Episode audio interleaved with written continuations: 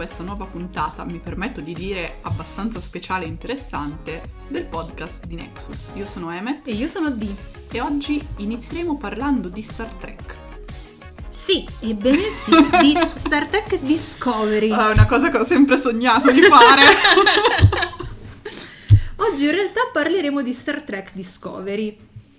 Perché chi è un pochino più informato, un pochino più addentro al mondo di Star Trek sarà, saprà di sicuro che il personaggio di Paul Stamets È ispirato ad una persona reale. Ma Sì. partiamo proprio da Star Trek, Sì. direi. Star Trek è sempre stato un programma molto particolare. Cioè, può piacere, può non piacere, però direi che se si è appassionati di fantascienza è stata indubbiamente una delle pietre miliari. non solo è stato sempre anche un programma molto attento alle tematiche sociali. E molto avanti. Assolutamente. Hanno avuto diversi primati, fra cui una delle prime attrici nere Mhm. eh, in un cast eh, estremamente multietnico, uno dei primi attori cinesi, anzi uno dei primi personaggi di etnia cinese, uno dei primi personaggi di etnia russa e questa estrema attenzione direi a tutte le questioni sociali, a diverse innovazioni scientifiche, loro sostanzialmente avevano i tablet e i telefoni ancora- cellulari. Quando ancora neanche li pensavamo, infatti gira la leggenda tra i complottari no? e i finti, eh, quelli che fanno finta di fare P- della PNL che mm, Steve Jobs sognasse di realizzare questi mm, dispositivi visti in Star Trek e che è morto quando li ha mm, poi Sì. realizzati. Poi in realtà nel frattempo avevano i bicchieri di carta per fare le lampadine. Vabbè, Però e gli vabbè. uomini che aprivano e chiudevano Esatto. le porte. Vabbè, comunque direi che come prodotto ehm, a metà fra l'intrattenimento, la critica sociale, l'innovazione scientifica, quindi anche il presentare delle teorie, eccetera, eccetera, Star Trek si è sempre ritagliato un posto d'onore. Assolutamente. Quando nel 2017 è uscita Star Trek Discovery, noi fan siamo stati tipo Ah, una nuova serie! Che bello! Dopodiché abbiamo visto la, la, prima, prima, la prima metà della prima stagione, perché poi è cambiato lo showrunner. e abbiamo detto che cazzo è sta merda. Fa schifo, non è Star Trek. Ridatemi Star Trek. Infatti poi l'hanno hanno ripiegato sull'universo oscuro, che effettivamente è canon in Star Trek, Sì, sì, quindi sì. chi ha seguito altre serie Sì. sa che esiste l'universo oscuro e quindi dai, comunque se la sono cavata bene, anche se la scena da Di Horizon. Ventorizer, brava, in cui erano tutti mischiati. Oh, Sì. why, why? Allora, diciamo che Star Trek Discovery è stato un enorme trauma. Sì, Fino alla seconda stagione dove le cose hanno iniziato a tornare un pochino in ordine in makes un, sense. in un universo più Star Trekiano. Allora abbiamo tirato un sospiro di sollievo noi due personalmente. E Anche siamo, il fandom. anche il fandom e siamo riusciti a spostare gli occhi da il comandante Lorca Erporchettaro Mamma mia. alle cose realmente interessanti. Paul Stamets. Esatto, tra l'altro momento tristezza, io adoro l'attore che Sì, ha fatto, bravissimo. lui è bravissimo, è assolutamente spaziale, gli hanno dato una parte orribile. Eh, sì, c'è, c'è una serie di oscenità, fra cui Sì. anche Klingon, Spock, Sarek, cioè, Ah, no, no, non esistono, non esistono. Parliamo di, di Paul, parliamo Però- del nostro amico Paul. Però, esatto, c'era questa cosa, no, del, invece del laboratorio della Discovery, e il nome stesso in realtà della Discovery, piccola curiosità, era la nave di James Cook. Ehm, vabbè, così, giusto per buttare lì anche questo.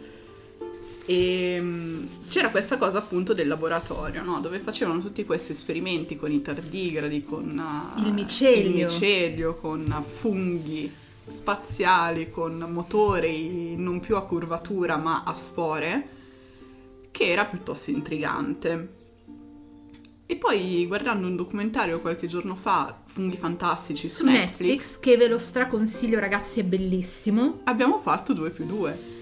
E abbiamo scoperto che il tenente che si occupava in Discovery appunto di queste ricerche, Paul Stamets, era stato nominato eh, in questo modo In onore, In onore di del Paul Stamets. il micologo però, eh, i cui studi sul micelio hanno effettivamente ispirato Discovery.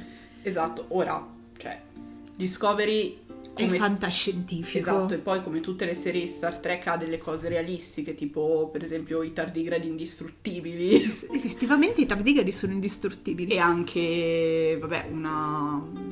Mi sembra che è Discovery che cita la teoria del wormhole, Sì, sì, è Discovery. che potrebbe essere una delle risposte all'equazione di Einstein-Rosen, una delle possibili risposte.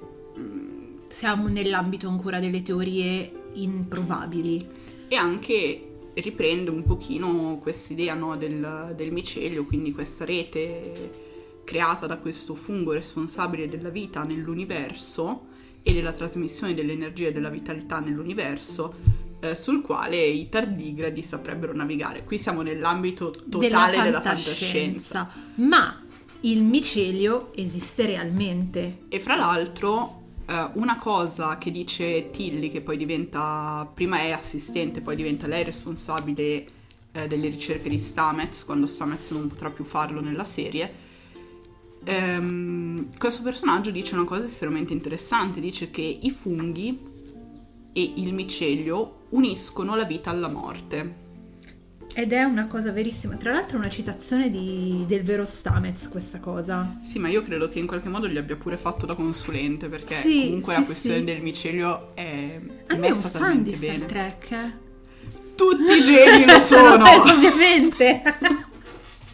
Lui è un fan di Star Trek. Tra l'altro, so, non l'ho ancora guardato. Eh, però c'è un'intervista di Stamets eh, sulla- sul Discovery, su cosa ne pensava del della, della serie Discovery. E lui, ho visto questo pezzetto, diceva di essere molto onorato di essere stato Beh, preso motore, di in ispirazione. realtà, cioè. Assolutamente. È tutta una serie che porta in una chiave chiaramente fantascientifica Sì. e di fiction le sue ricerche, però, Mhm. perché alla fin fine, nonostante ci siano molti personaggi importanti all'interno della continuity di Star Trek, Paul Stamets indubbiamente è il motore eh, Letteralmente. letteralmente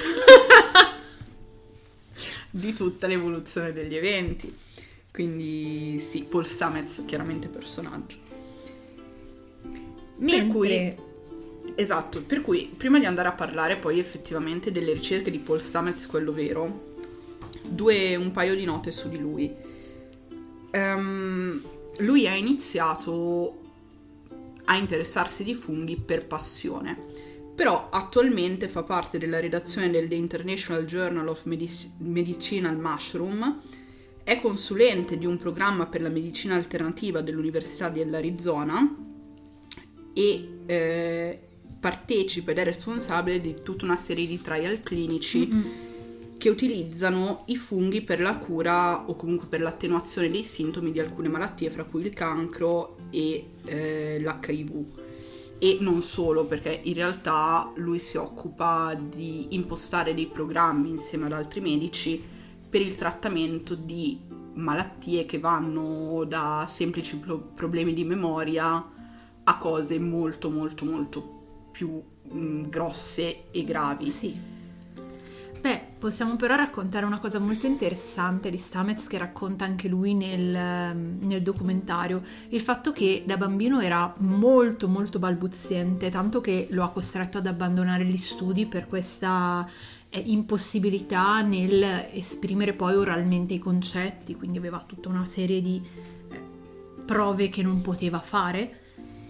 E mm, lui ha assunto lo psilocibe, che è uno dei mm, funghi considerati magici per eccellenza, e eh, dopo l'assunzione dello psilocibe ha smesso di balbettare. Tra l'altro lui racconta eh, in maniera molto vivida la sua esperienza con lo psilocibe nel documentario. Non vi faccio spoiler perché vi consiglio davvero di guardarlo perché raccontato da bocca sua è molto più d'impatto. Di sì.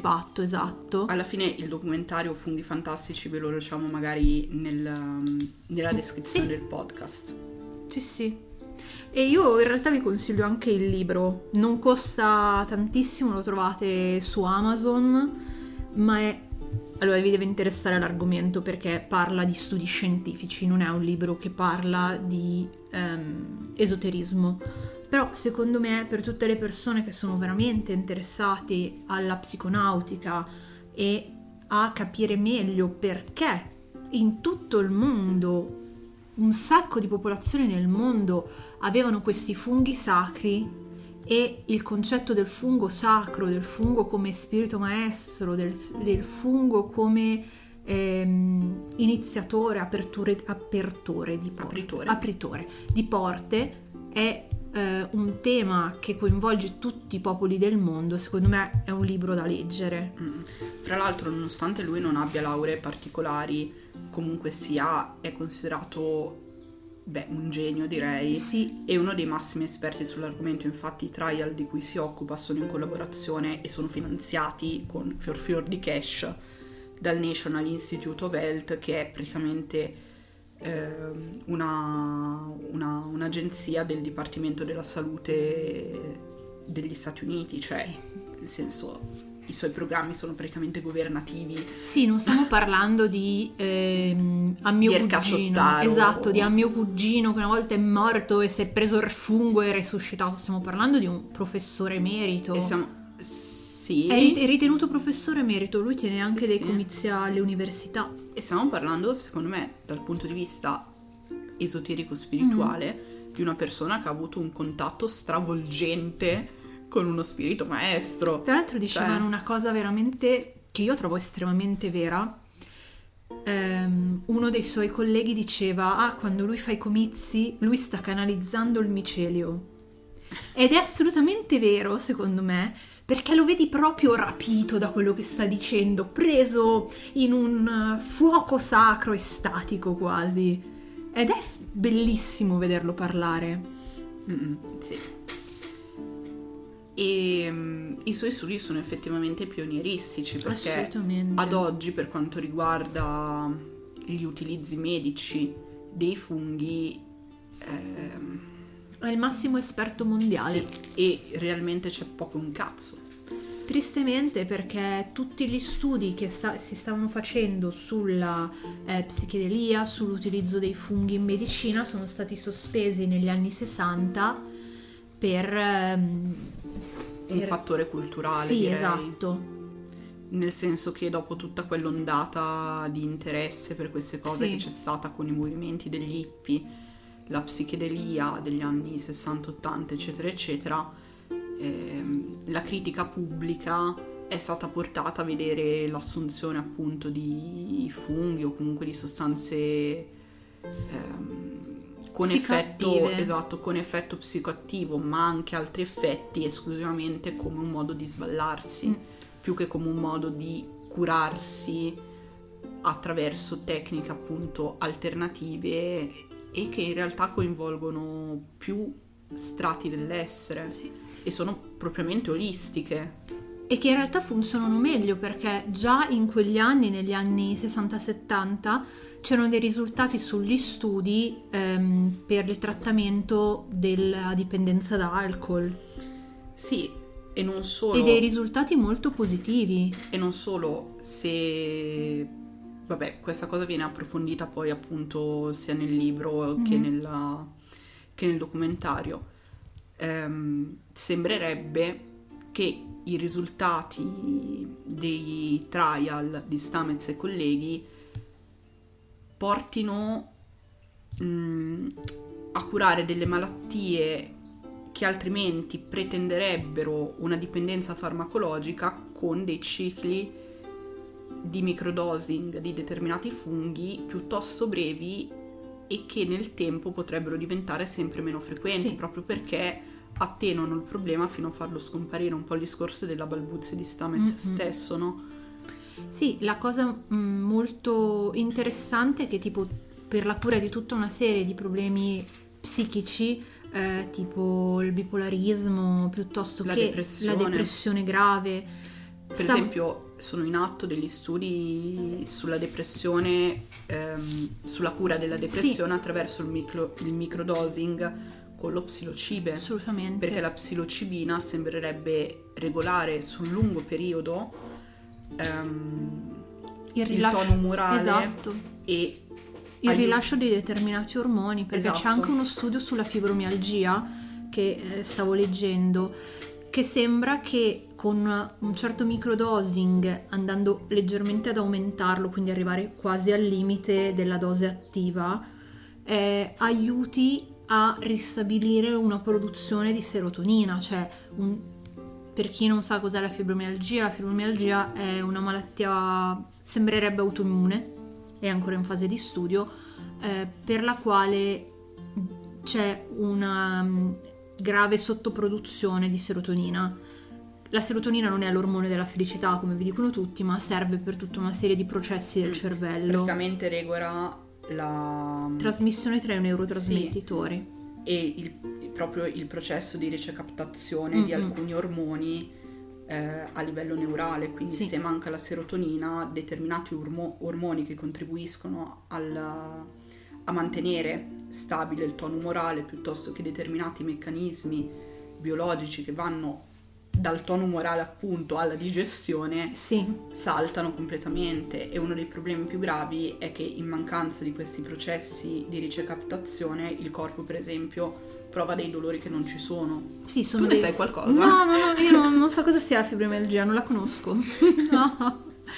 E E quindi è un problema molto grave e sembrerebbe che per esempio la psilocibina riesca a regolare tutto questo meccanismo. non solo, anche tipo l'assunzione di oli al, al CBD sembra essere molto più efficace sugli stati dolorosi rispetto che all'assunzione di antidolorifici. Quindi in realtà ci sono molti studi sulle piante che tradizionalmente, oh che stupore, sono sempre state utilizzate nello sciamanesimo e eh, nella medicina erboristica. Medicina Sì, tradizionale. sì, cioè, medicina tradizionale. In realtà noi adesso pensiamo che la medicina tradizionale sia quella allopatica, quindi quella diciamo, vabbè mi viene brutto metterla così, però quella scientifica, quella Sì. che ci viene offerta negli ospedali eccetera eccetera, però la medicina tradizionale è una medicina che ha un carattere olistico, quindi che porta avanti sia dei principi strettamente scientifici, sia integra il modo in cui le piante, i funghi, eccetera, eccetera, interagiscono eh, con il corpo Esatto. per regolare la produzione di determinate cose, aiutare per esempio, ma anche solo la cauterizzazione di una ferita o cose di questo tipo. Tra l'altro, a proposito di cauterizzazione di ferite e ferite molto gravi,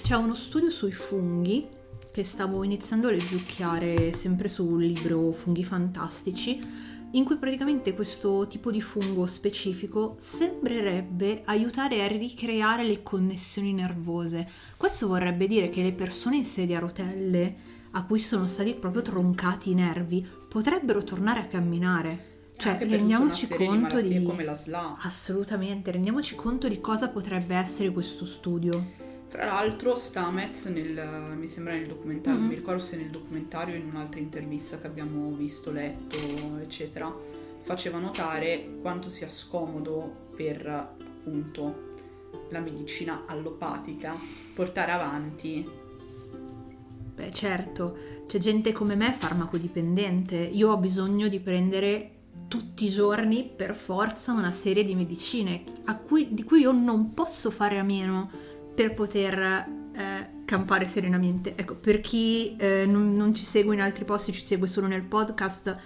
eh, io sono fibromialgica e per quello la battuta di prima sulla fibromialgia.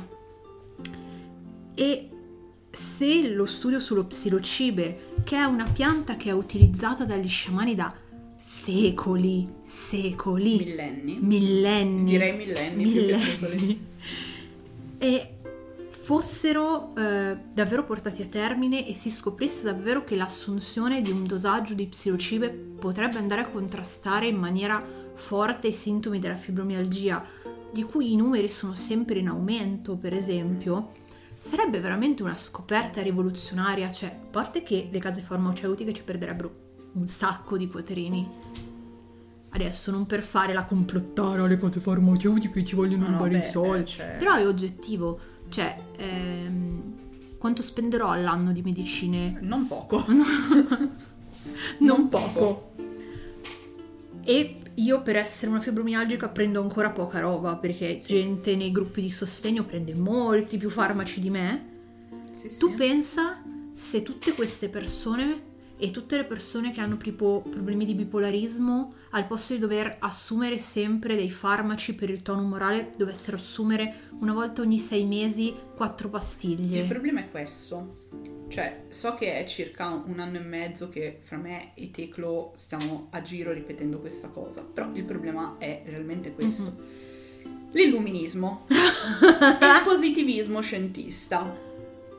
Cioè, che non è un male in sé, perché chiaramente nel momento in cui il progresso della società si muove in quella direzione non puoi dire è male, però con lo sviluppo della scienza e con lo, lo sviluppo di una medicina ehm, che si ancora sempre di più proprio al cuore della chimica e della biologia, che sono poi il cuore della scienza stessa, determinate forme di cura ehm, che erano state impiegate fino all'Ottocento nelle zone rurali fino al 1950 e anche oltre in realtà, In realtà ci sono ancora popolazioni che tuttora seguono quel Esatto. tipo di cure. vengono screditate sempre di più e di conseguenza vengono rimosse diciamo dal, dal ventaglio di opzioni di cura che vengono offerte Ma anche, Anche se- per forza, perché se non c'è uno studio vero e proprio, no, no ma infatti io non dico che bisognerebbe somministrare cose a caso perché lo si faceva nella preistoria. Assolutamente. io dico che determinate cose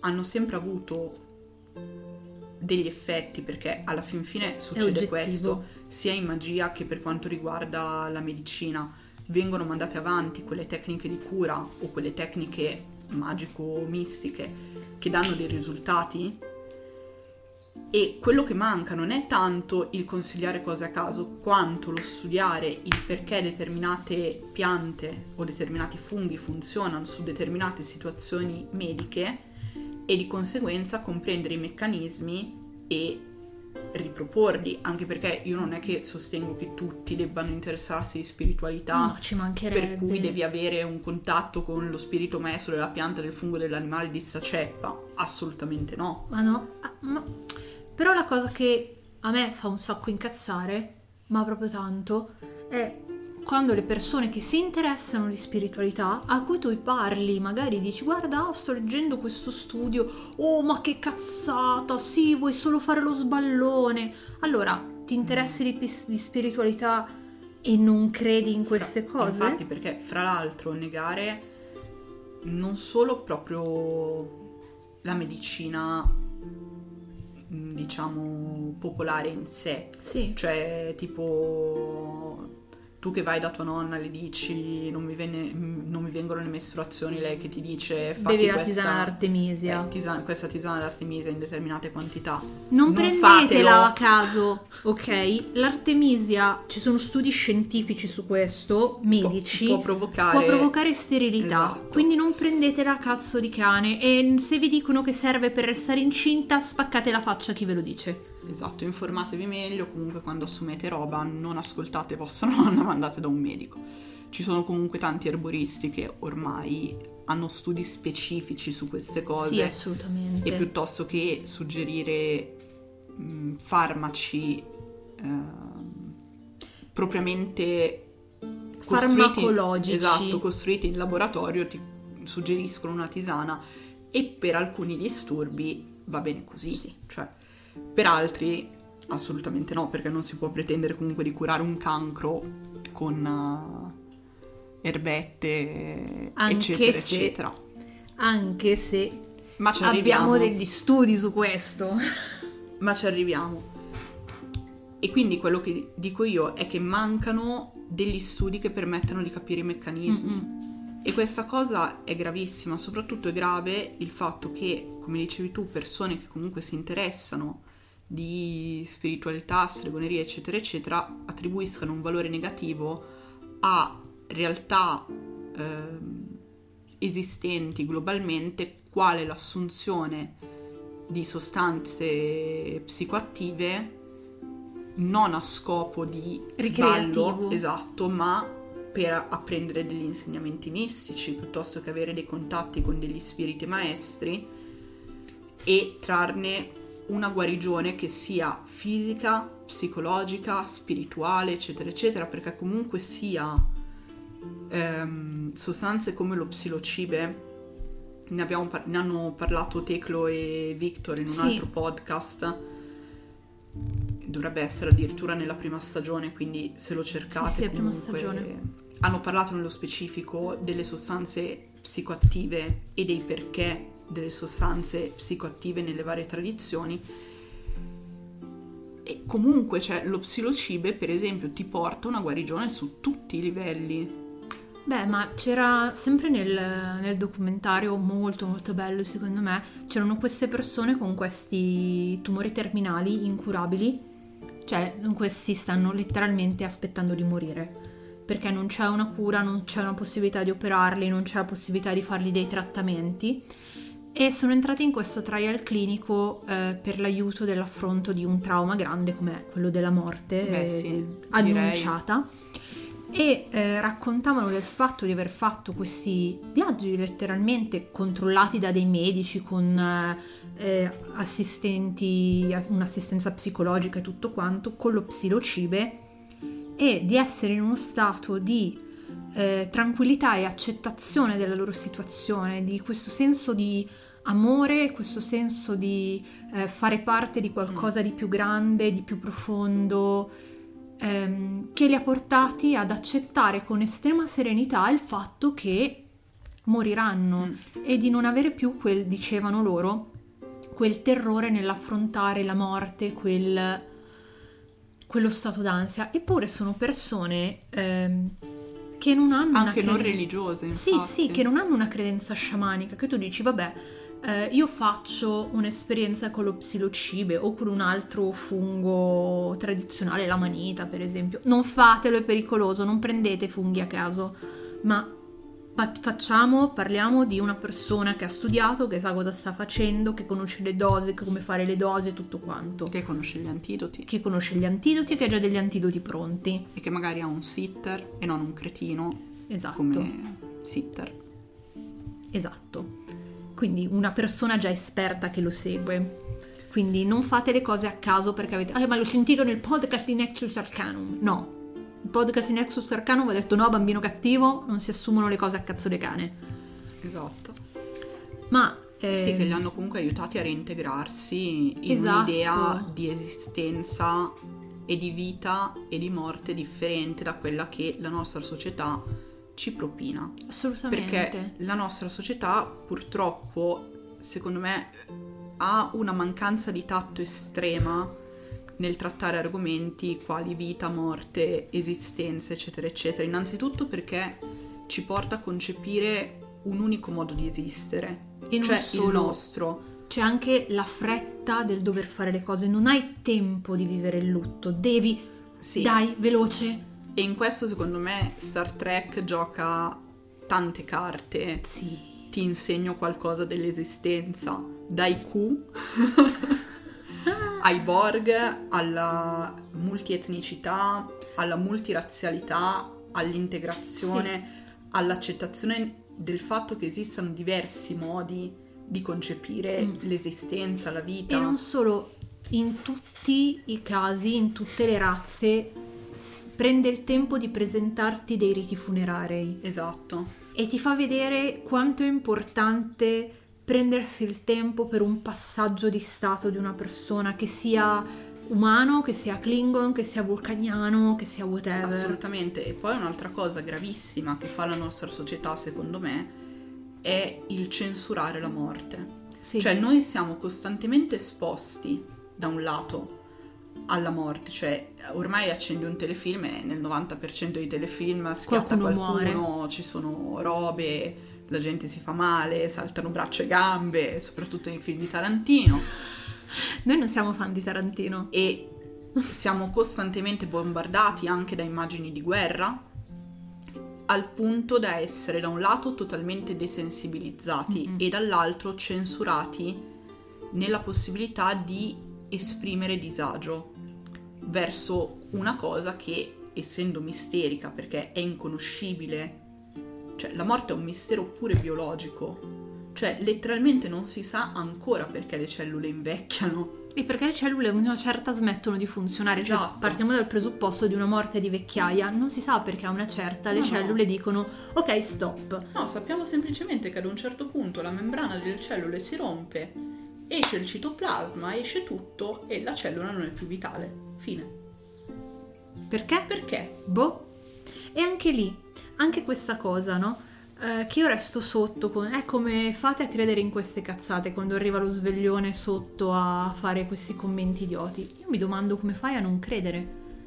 Cosa ti porta a non credere? La scienza ha aperto un migliaio di domande in più. Ti ha dato delle mezze risposte perché anche... Ah, ma lo sappiamo come ha origine l'universo, il Big Bang. Ok. E come si è sviluppato il Big Bang? Ma Eh, boh. Veramente, No, a parte che attualmente è una teoria, ma è sempre stata una teoria. ed è sempre stata una teoria anche nelle religioni, perché c'è Sì, sì, sì. anche solo... Ma tutte le religioni hanno questa idea di Big Bang, ma cioè. anche dalla mitologia norrena, l'incontro tra il freddo e il caldo che Sì, sì. genera un cambiamento di stato. E in secondo luogo, cioè, noi non sappiamo cosa sta succedendo all'universo. Eh, Ma infatti, ma il, il Big Bang, infatti stavo arrivando lì, è una teoria, cioè ti dicono c'è il Big Bang, ok, e, e come si è generato? Boh, ma sei sicuro che c'è stato? Eh, Insomma, sì. Eh, ma come dici? Perché, perché sei convinto? Eh, perché si muovono. E dove vanno? Eh, si muovono! Eh, ho capito, dove? Cioè, è tutto... Io non- con questo non sto dicendo che bisogna essere antiscientifici. no, no, bisogna. Bisogna essere scientifici, ma bisogna riconoscere alla scienza il suo limite, ovvero quello che per la tecnologia moderna abbiamo un sacco di domande a cui non si sa dare una E risposta. non è assolutamente vero, secondo me, che la magia di ieri è la scienza di oggi, semplicemente perché magia e religione rispondono a delle domande differenti rispetto a quelle a cui risponde la scienza. Poi oh, magari un Tutto lì. giorno scopriremo che quello che noi oggi riteniamo magico, per dire come è stato per l'ambra, in realtà ha una parte scientifica, ma tutto il substrato mistico, tutto il substrato di connessione ad un divino, connessione delle forze superiori. È la risposta a una domanda esistenziale, Esatto. laddove invece la scienza non pretende di dare risposta a domande esistenziali, cioè non ci dice perché siamo qui, ci dice come siamo arrivati qui, Forse, perché lo sto ancora Forse. studiando. però ci risponde quello, Sì, cioè non ci dice perché esistiamo. non ci dice neanche perché noi abbiamo una percezione differente di noi stessi. Esatto, e lì si innesta invece tutto il discorso mistico, magico, religioso ehm, che ha sempre caratterizzato in realtà la società. Ma torniamo a parlare dei funghi perché se no Andiamo sbrodoliamo troppo. allora, sul discorso vita, morte ed esistenza è interessante, te la rilancio lì. Mhm. Eh, il, um, il discorso che faceva Tilly, ma che faceva anche Paul Stamets, quello vero, Sì, sul micele. esatto, sul micelio come mm, proprio collegamento Sì, fra vita, morte e un pochino questi due poli. Il micelio, ricordatevi, è l'apparato eh, vegetativo dei funghi, quindi tutto quello, quello che sta sotto. quello che gli permette di diffondersi Mm. e il fungo è semplicemente il frutto. Tra l'altro il- solamente il 10% di tutta la lunghezza di questo substrato dà un frutto, perché gli studi dicono che è circa grande come tutto il mondo, cioè tutta la parte di substrato della Terra è attraversata dal micelio. I fungiat come me lo sanno bene. I fungiat per eh, cronaca sono quelli che vanno a funghi. E io mi ricordo questa cosa quando andavo a funghi con mio nonno, che lui mi diceva sempre, eh sì, tu devi guardare un pochino la terra, no? dove vedi le, le, righe bianche che sono il micelio, tu devi più o meno seguire perché i funghi crescono ehm, sopra o comunque lungo, esatto. lungo il micelio. Però innanzitutto non è facile e in secondo luogo è una rete che è più sommersa che visibile. Assolutamente. Ed è totalmente imprevedibile nella struttura, nel modo di dislocarsi. Anche perché si crea anche in base a quello che succede nel bosco. Eh, sempre Stamets, qua lo, lo cito proprio, eh, suggeriva di andare a passeggiare nei boschi, trovare un albero caduto, sollevarlo e lì vedrete il micelio, perché è la, la gente che inizia la, alla corrosione dell'albero.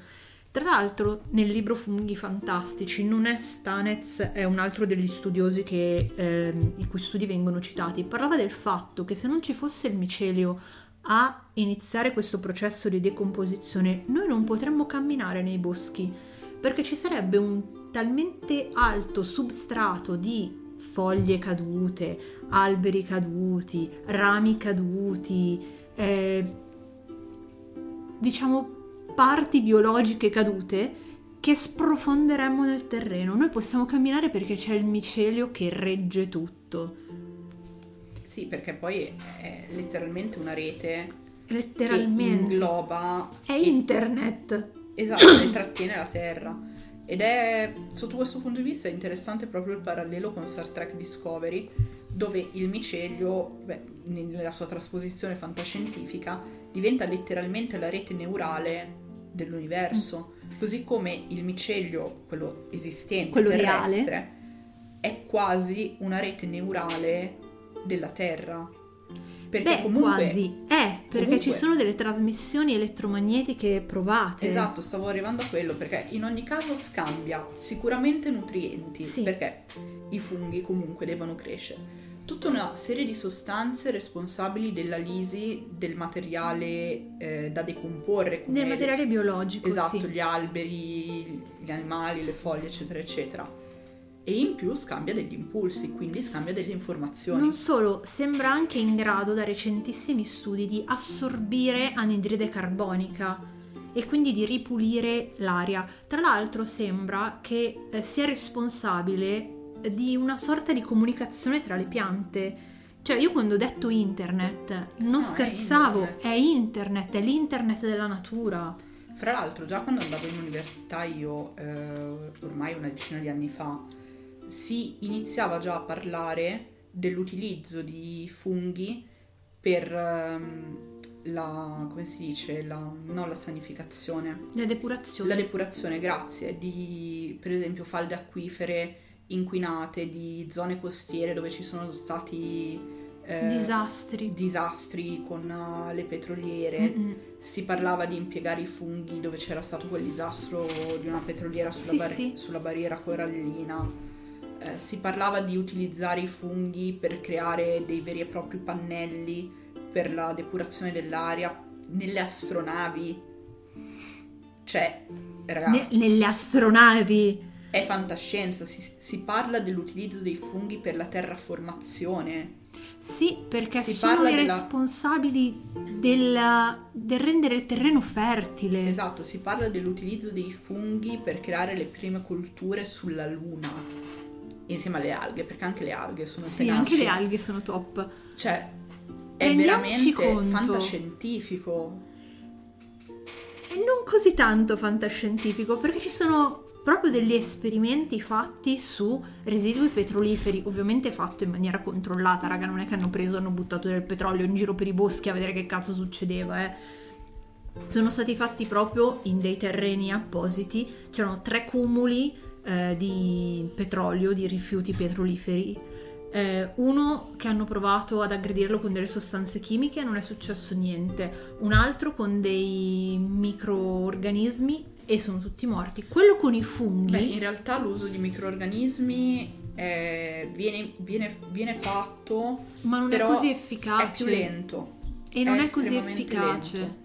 Mentre dicevano che quello con i funghi nel giro di tre settimane, tre settimane è pochissimo, i funghi avevano iniziato ad assorbire il petrolio, a usarlo per vivere, per crescere e stavano ripulendo tutto e non solo il fatto che lì si fossero formati i funghi aveva iniziato a portare gli insetti che avevano iniziato a portare eh, semi a altri animali si era creato un ecosistema sopra dei rifiuti petroliferi. Sì, di fatto una delle teorie mh, plausibili sul perché il nostro ecosistema, intendo proprio a livello globale, cioè perché Sì, la sì. Terra ora è così, viene trovato proprio nei funghi che sono sicuramente sopravvissuti a tutte le estinzioni di massa che ci sono state. meteorite e sai a me che me ne frega Esatto, hanno un'estrema resistenza a tutta una serie di ambienti che vanno dal- dalle zone più fredde alle zone più calde, Mhm. a quelle più aride, quelle più umide. Quindi sono proprio adatti anche a tutta una serie di ambienti estremi, perché cioè, noi pensiamo ai funghi e pensiamo al porcinello che trovi così ma nel bosco, ma ci sono infinite varietà di funghi E adatti a un'infinità di ambienti e con degli adattamenti biologici eccezionali. Tra l'altro sono ancora in fase di studio, noi non conosciamo ancora tutta la varietà di funghi che ci, che ci sono nel mondo, perché lo diceva Stamez nel documentario, sono anche difficili da trovare. Sono difficili da vedere. Sì. Devi allenare l'occhio. Fateci caso se passeggiate nel bosco, cercate con gli occhi i funghi e non spaccateli.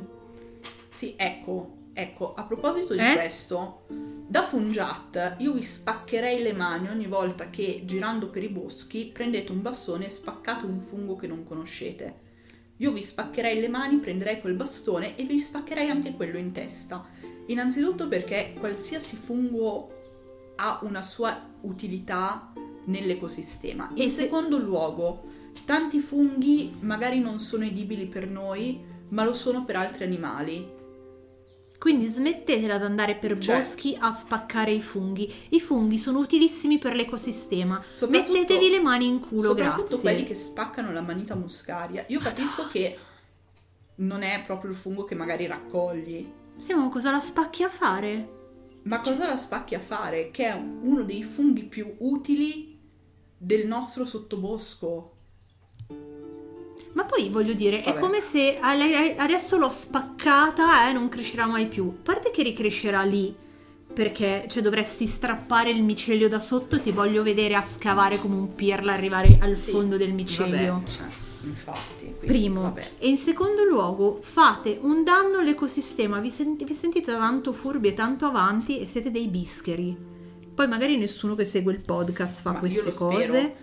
Altrimenti la prossima volta che siete per boschi avrete la mia voce con ti spaccherei le mani.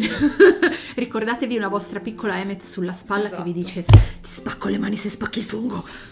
No, è veramente No, è una terribile, barbarie, è cioè- terribile. Soprattutto perché si va a sottrarre del cibo a degli altri animali per nessuna buona In ragione si- al mondo. In realtà si va proprio ad impoverire il bosco. Sì, Cioè, il bosco dove io andavo a funghi con mio nonno è stato nel giro di 15 anni, sicuramente anche per altri fattori, eh, ovviamente.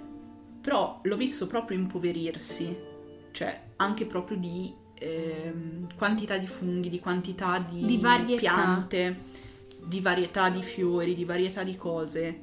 E una delle cause, molto probabilmente, è anche il fatto che c'era questo gruppo di Fungiat, che non sono neanche degni del titolo di Fungiat, però vabbè, che avevano proprio l'abitudine di devastare. Sì, cioè, sì. io passavo alla mattina non prestissimo perché, vabbè, eh, la pigrizia mi aveva già colpito. Però, Era già diventata tua amica. però io andavo su per le 10, 10 e mezza, 11, una roba così, e trovavo la devastazione. Sì, sì. Ma non solo della manita che dici, vabbè, eh, perché Vabbè, hai vabbè, paura che il cane la morde, come se nel momento in cui è rotta il cane non la morde più, però vabbè. Ma tra l'altro eh, non è così letale la manita. No, ma cioè, comunque trovavo veramente la devastazione di tutto.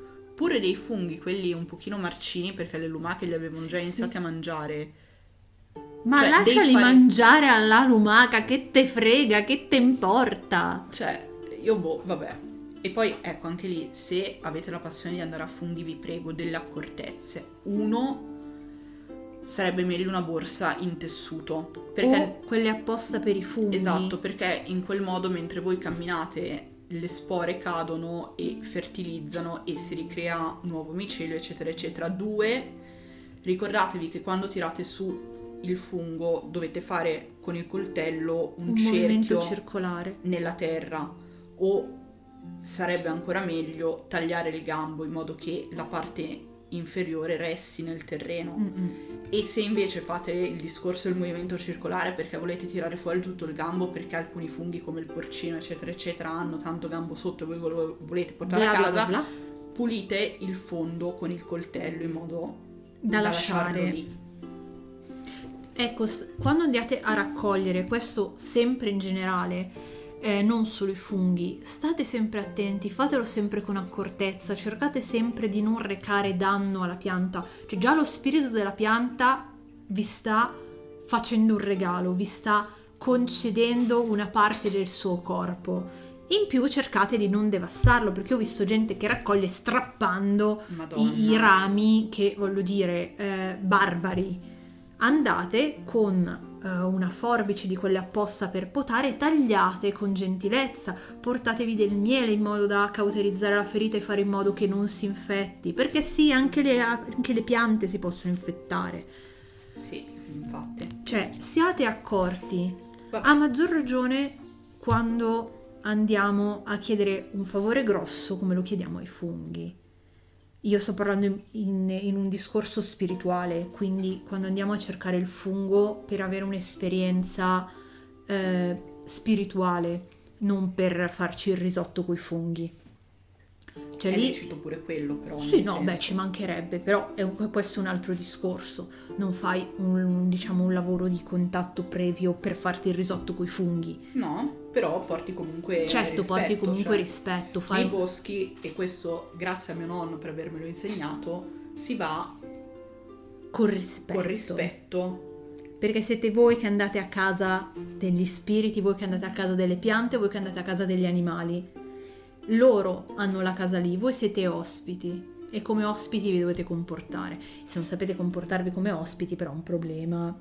Esatto, vabbè, comunque. Sì, anche per fare il risotto con i funghi ci vai con il dovuto rispetto. Sì, sì, sì, però ovviamente se tu stai andando a cercare un favore dallo spirito del fungo, che è quello di mostrarti qualcosa, aiutarti a lavorare su qualcosa, avere un eh, contatto mistico di qualche tipo, a maggior ragione ti devi muovere con ancora più accortezza. Sì, una cosa interessante in realtà è che nelle varie società umane i funghi, vabbè, sono sempre stati molto più temuti in realtà rispetto Vero. alle piante. Questo io credo per una difficoltà intrinseca Mm. nel raccogliere il fungo, perché, vabbè, a parte l'imprevedibilità del micelio e di dove spunterà il frutto, però ci sono delle caratteristiche estremamente variabili che rendono molto difficile il riconoscimento dei funghi. Due funghi potrebbero essere estremamente simili, cioè ci sono funghi che proprio visivamente sono identici, hanno la cappella fatta nello stesso modo, le Lo stesso lamelle colore. o l'assenza delle lamelle identica, il gambo nel- identico e l'unica cosa che cambia potrebbe essere per esempio il cambiamento di tono di colore della carne una volta che tu l'hai tagliato. Eh, E se non sai esattamente cosa guardare e come guardarlo, non li riconosci più. esatto, la stessa manita che ha un fungo comunque beh, estremamente iconico, nel senso c'è anche nei libri proprio di fiabe per i bambini com'è fatta la manita.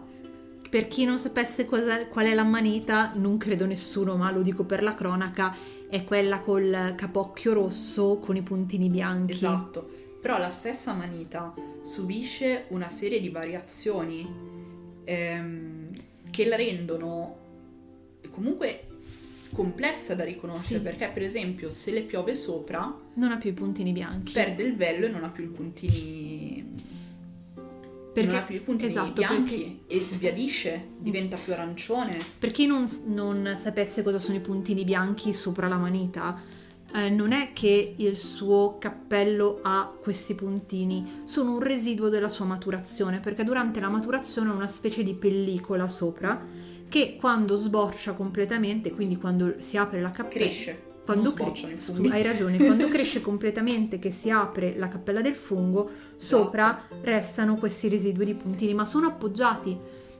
Non fatelo, ma se voi ci passaste sopra le dita li potreste Sì, tirare sì, via. Assolutamente.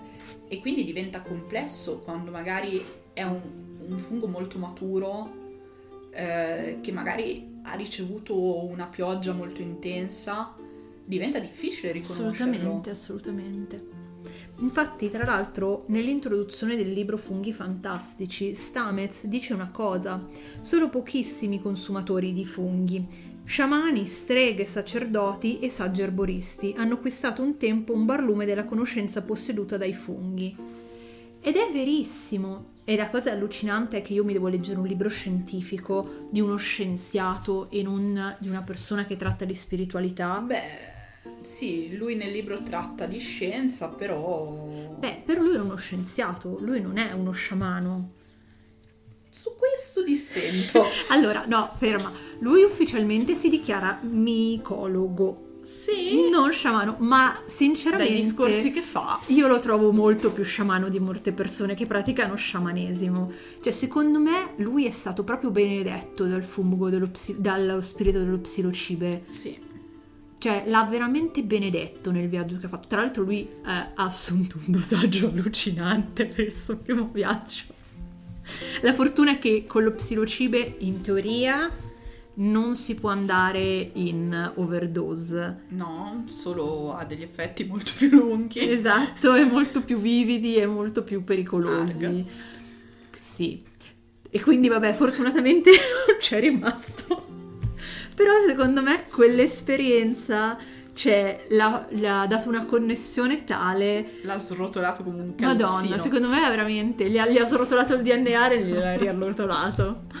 No, no, non lo fanno funghi, No, no, ragazzi, è una battuta. Comunque... mh, Comunque sì, è come dici tu, cioè i funghi anche proprio tradizionalmente li troviamo sì, chiamati sì. per esempio la carne degli dei, lo psilocibe. Sì. Nelle società mesoamericane era la carne degli dei. E non solo, ci sono tantissime rappresentazioni di feticci fungo. Sì, anche Sì. pitture rupestri. Sì, sì, sì, tantissime.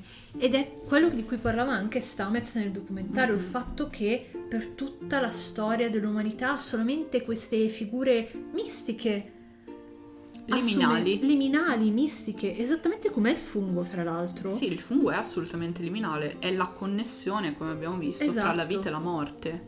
letteralmente assumevano funghi o portavano altri ad assumere i funghi e tante volte l'assunzione del fungo era un rito di passaggio. E io di nuovo vado al punto dove volevo battere in questo podcast, a parte farvi entrare nel magnifico mondo dei funghi, ma come una persona che comunque ha un approccio scientifico, olistico a tutti gli effetti, perché lui vede il fungo anche come una cura dello spirito, oltre che una cura fisica. Infatti parla comunque dei funghi come spiriti maestri. Sì, sì, assolutamente, sia lui che altri scienziati che sono addentro parecchio.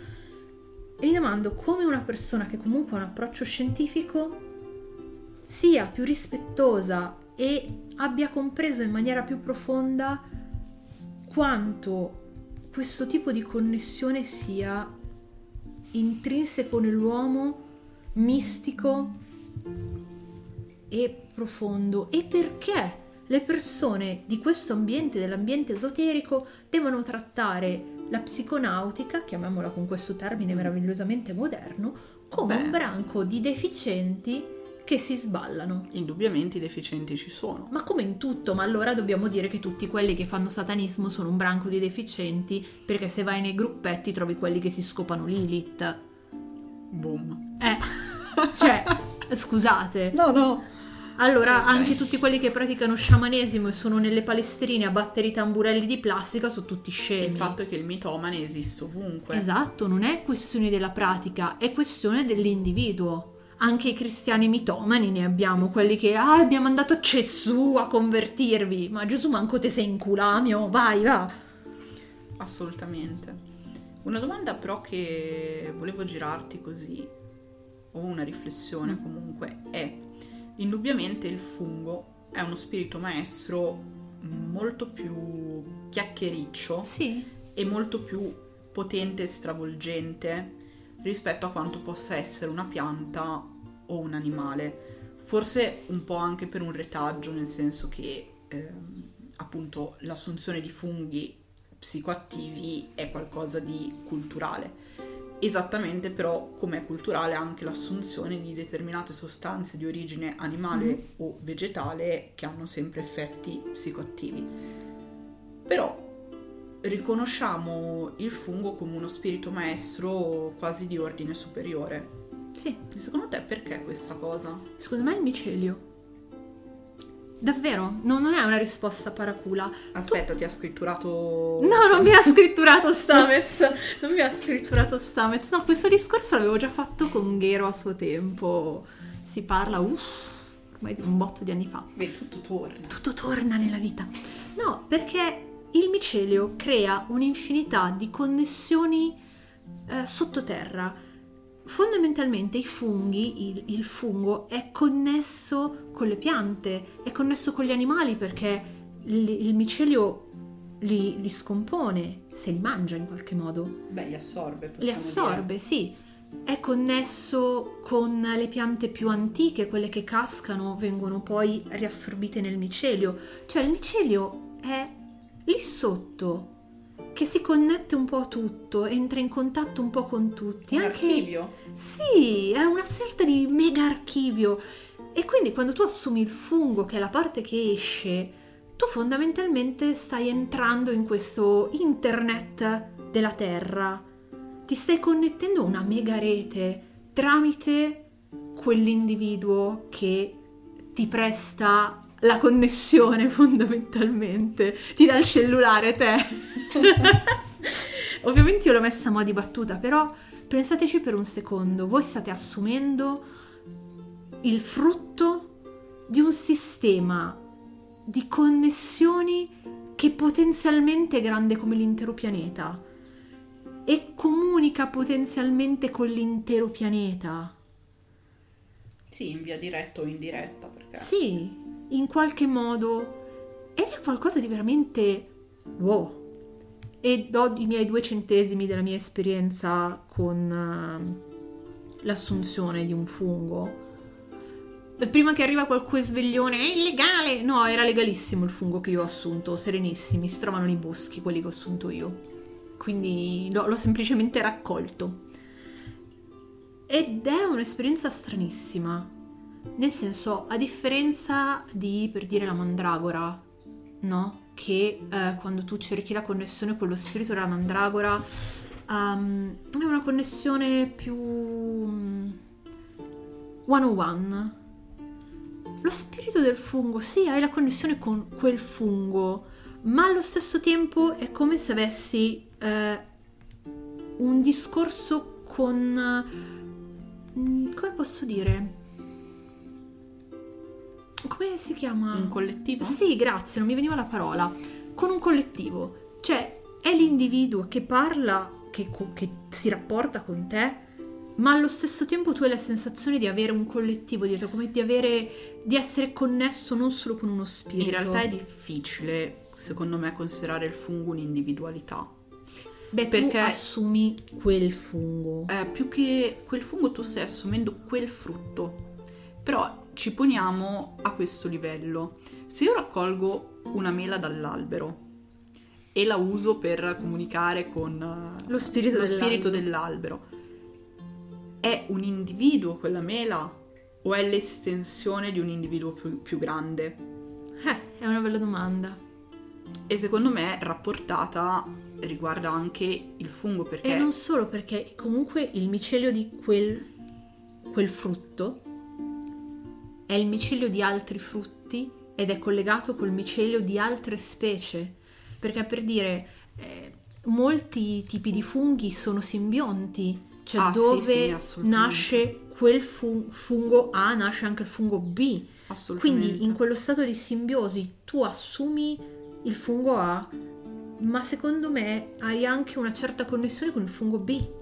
indirettamente. Sì, indirettamente. Ma- E c'è il discorso di collettivo Questo perché lo sciamanesimo, secondo me, proprio per la sua stessa natura di mutuare idee, mutuare concezioni dalla natura stessa, ehm, si rapporta con queste situazioni esattamente nel modo in cui si rapporta alla natura. Sì. Quindi tu sciamano quando interagisci con una specie che è simbionte con altre, stai automaticamente interagendo sicuramente con lo spirito di- della specie che hai, virgolette, selezionato per il tuo lavoro, ma indirettamente sei sotto gli occhi Sì, di anche- altri spiriti. Però ti correggo una cosa, più che lo spirito che hai selezionato per il tuo lavoro è lo spirito che ti ha selezionato Sì, per beh. quel lavoro.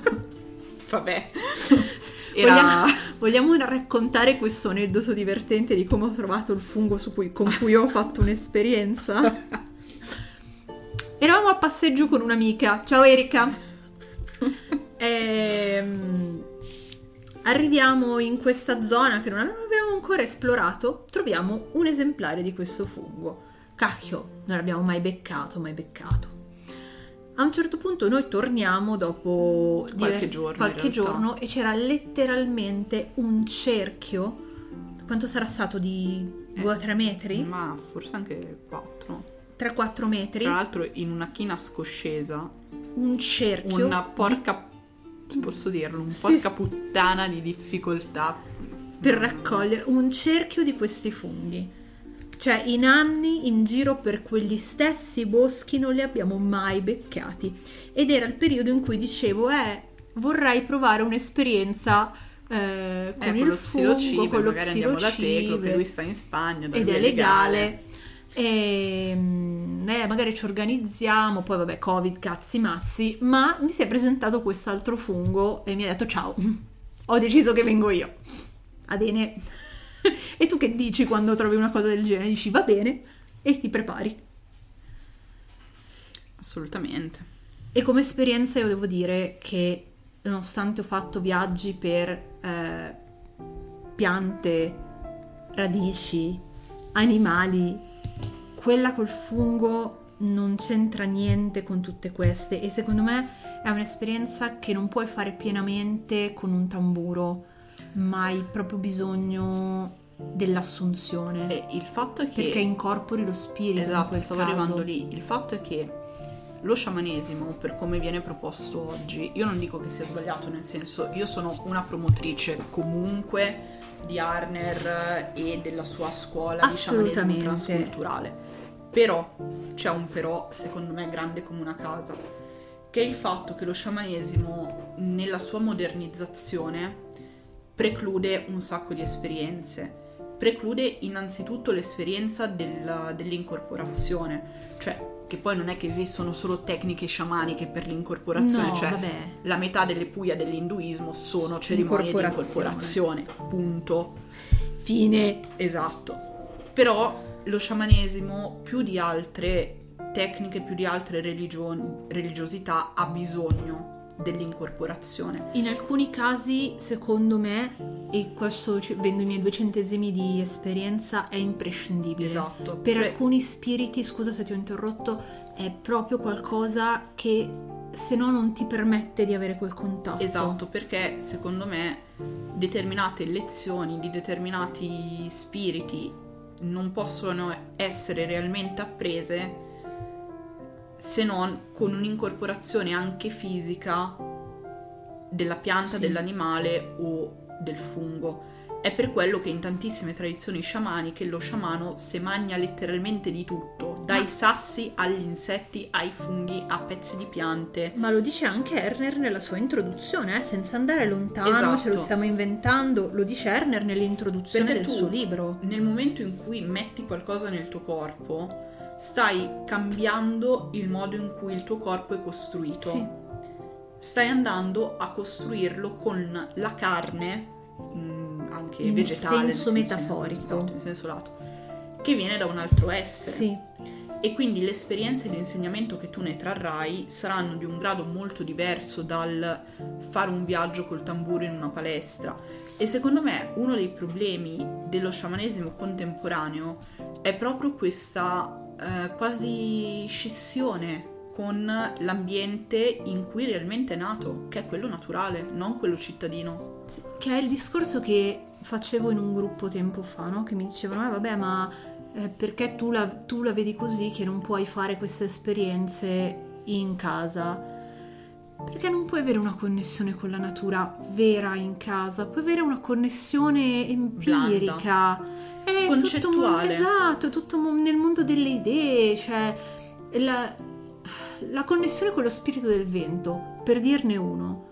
Cioè tu non la puoi avere dentro una palestra. Dov'è il vento? Che fai? Ti metti un ventilatore? Esci, vai dove il vento tira, fai a incontrarlo lo spirito, ti deve venire in faccia letteralmente il vento, ti deve dare una sferzata in faccia, devi sentire che sensazione ti dà mentre viaggi, devi capire chi è quello spirito, se no come ti puoi connettere, come ti puoi Uh, rapportare con qualcosa che non esperisci. E in tema di connessione, proprio perché l'essere connesso è la natura intrinseca del fungo, non, non, non si può apprendere una lezione, secondo me, da un frutto del micelio senza una connessione che sia eh, cercata in modo forte. Cioè Parliamo- mangiandolo. Torniamo a Star Trek. Cioè mangiandolo, facendo infusioni, insomma. cioè. Torniamo a Star Trek. Stamez, il personaggio Sì. finto, Sì, niente assa- eh, Sì. DNA di tardigrado. esatto, lui non, conne- cioè lui non si connette col micelio finché non entra fisicamente nel micelio. Lui entra a far parte del E micelio. allora ne capisce la natura. Esatto. E in realtà è una bellissima metafora per il viaggio sciamanico, cioè se tu vuoi ritrovare delle connessioni, devi entrare nella rete. Devi, e devi anche interiorizzarle, Sì, ma in un modo che non sia esclusivamente concettuale. non può essere esclusivamente concettuale. Perché tu, allora, tante cose possono essere concepite ed è sufficiente così. Beh, gli Ma- spiriti animali tu puoi conoscerne la biologia, non c'è bisogno che vai a rapire un corvo dalla natura e te lo porti in casa per poter fare amicizia con lo spirito del corvo, anche perché magari ti becca gli occhi e sei un barbaro. Puoi studiare i corvi, cosa fanno, eh, qual è la loro Sono più biologia. immediati. Gli animali Sì, tendenzialmente sì, sono esatto. più immediati. Sono anche più vicini alla nostra Sì, struttura però biologica. vedi, cioè, con uno spirito animale puoi avere una connessione, tra virgolette, empirica. Tu capisci la biologia di quell'animale, capisci qual è la sua funzione nell'ecosistema e capisci qual è la lezione che quell'animale vuole dare a te. Però funghi e piante si sono sempre mangiati, Sì. cioè si sono sempre proprio incorporati. In realtà, comunque, mi permetto di dissentire perché in parte anche la carne degli animali veniva mangiata proprio a scopo sciamanico. Sì, sì, sì, sì, su questo sono... Quindi però... l'in- l'incorporazione sussiste in casi vari. Sono d'accordissimo, però non puoi andare modernamente No, a sparare certo. a un falco e mangiartelo. leone, o a un certo. leone e mangiartelo. È ovvio che eh, adesso hai dei limiti altri. Puoi però, cioè, sai che in quella zona nidificano i falchi, il tuo animale di potere è il falco. Fatti lo sbatti di fare una bella passeggiata Però- e cerca una piuma. Però, e poi sulle note di questo chiuderei perché abbiamo parlato per un Sì. sacco di tempo, Non siamo poco infervorate da questo argomento. però secondo me alcune tecniche, la maggior parte delle tecniche mistiche e magiche hanno bisogno di essere portate fuori Sì. dal campo delle sole concezioni ideali, della del solo ragionamento e portate ad un livello esperienziale diverso. E allora così davvero le interiorizzi e le capisci. Sì, sì, sì. Questa cosa secondo me è di estrema importanza perché la sen- mm, o meglio, il fatto che la magia, la mistica si trovino dei limiti nella nostra società, limiti oggettivi, assolutamente oggettivi, non sto dicendo bisogna No- non, è, non è il limite del pesaculo, è il limite di oggettivamente c'è un problema no. a realizzare questa cosa. esatto, perché ti mettono dentro Perché ti- whatever, insomma. insomma, c'è una censura sociale via discorrendo. E quindi magia mistica si devono adeguare un po' a questi limiti, ma questi limiti stanno uccidendo la componente magica e la componente mistica. E per farla sopravvivere a volte è necessario esperirla, anzi sempre è necessario esperirla e rompere un pochino questo, questa gabbia di riduzionismo e di sentimento di necessità di adeguarsi a. Anche perché se si sceglie di eh, seguire un certo percorso, si sceglie di rompere dei limiti. Si sceglie di vedere il mondo in un modo ben specifico Sì. e vedere il mondo in un modo specifico implica il comportarsi nei confronti del mondo in, un, modo, altrettanto specifico. Assolutamente. Altrimenti stiamo giocando. Diciamocelo Sì. sinceramente, diciamo sinceramente che facciamo finta, va benissimo.